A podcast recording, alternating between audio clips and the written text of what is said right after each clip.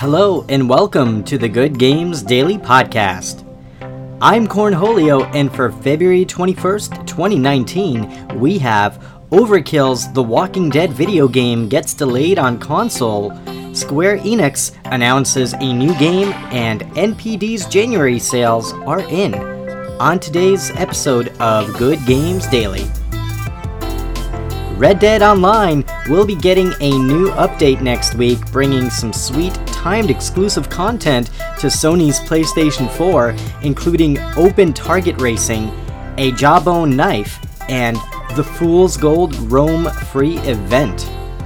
The new racing mode will have you capture as many enemies as you can while riding a horse, and the new event will bring cowboy battles offering gold plated armor and loot. The update will also introduce three new showdown maps, including Smoke, Spoils of War, and Plunder, coming February 26th. Resident Evil fans are in for a treat this spring, with Capcom announcing two vinyls releasing for Resident Evil and Resident Evil 2 in collaboration with Laced Records. Both scores are being fully remastered with Resident Evil including 44 tracks and Resident Evil 2 including 31. Both are coming to the US and Europe with a retail price of $34.99. 505 Games confirmed that the release of Overkill's The Walking Dead has been postponed after rumors have surfaced about the game's cancellation on Xbox and PS4. 505 Games took to Twitter yesterday confirming that development for the title is ongoing and that more news will be shared as soon as possible. Overkill's The Walking Dead was released on PC on November 6th. Square Enix announced a new video game release between April 2019 and March 2020, giving no further information on the game's title. Could a Final Fantasy VII be in the works? The studio also reported that Shadow of the Tomb Raider has shipped 4.12 million units during the fourth quarter of 2018 and that the company plans to limit the time window between game announcements and their release.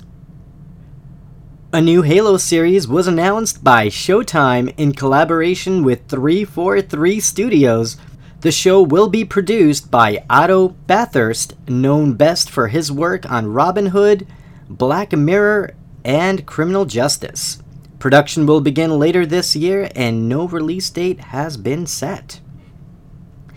Nintendo Switch was the best selling console for January 2019 in sales and units, according to Mat Piscatella of NPD, despite not getting big titles like Resident Evil 2 and Kingdom Hearts 3, the biggest games to come out this year. NPD also confirmed that the Nintendo Switch was the only console platform to show year over year growth selling 32 million units worldwide since March 2017.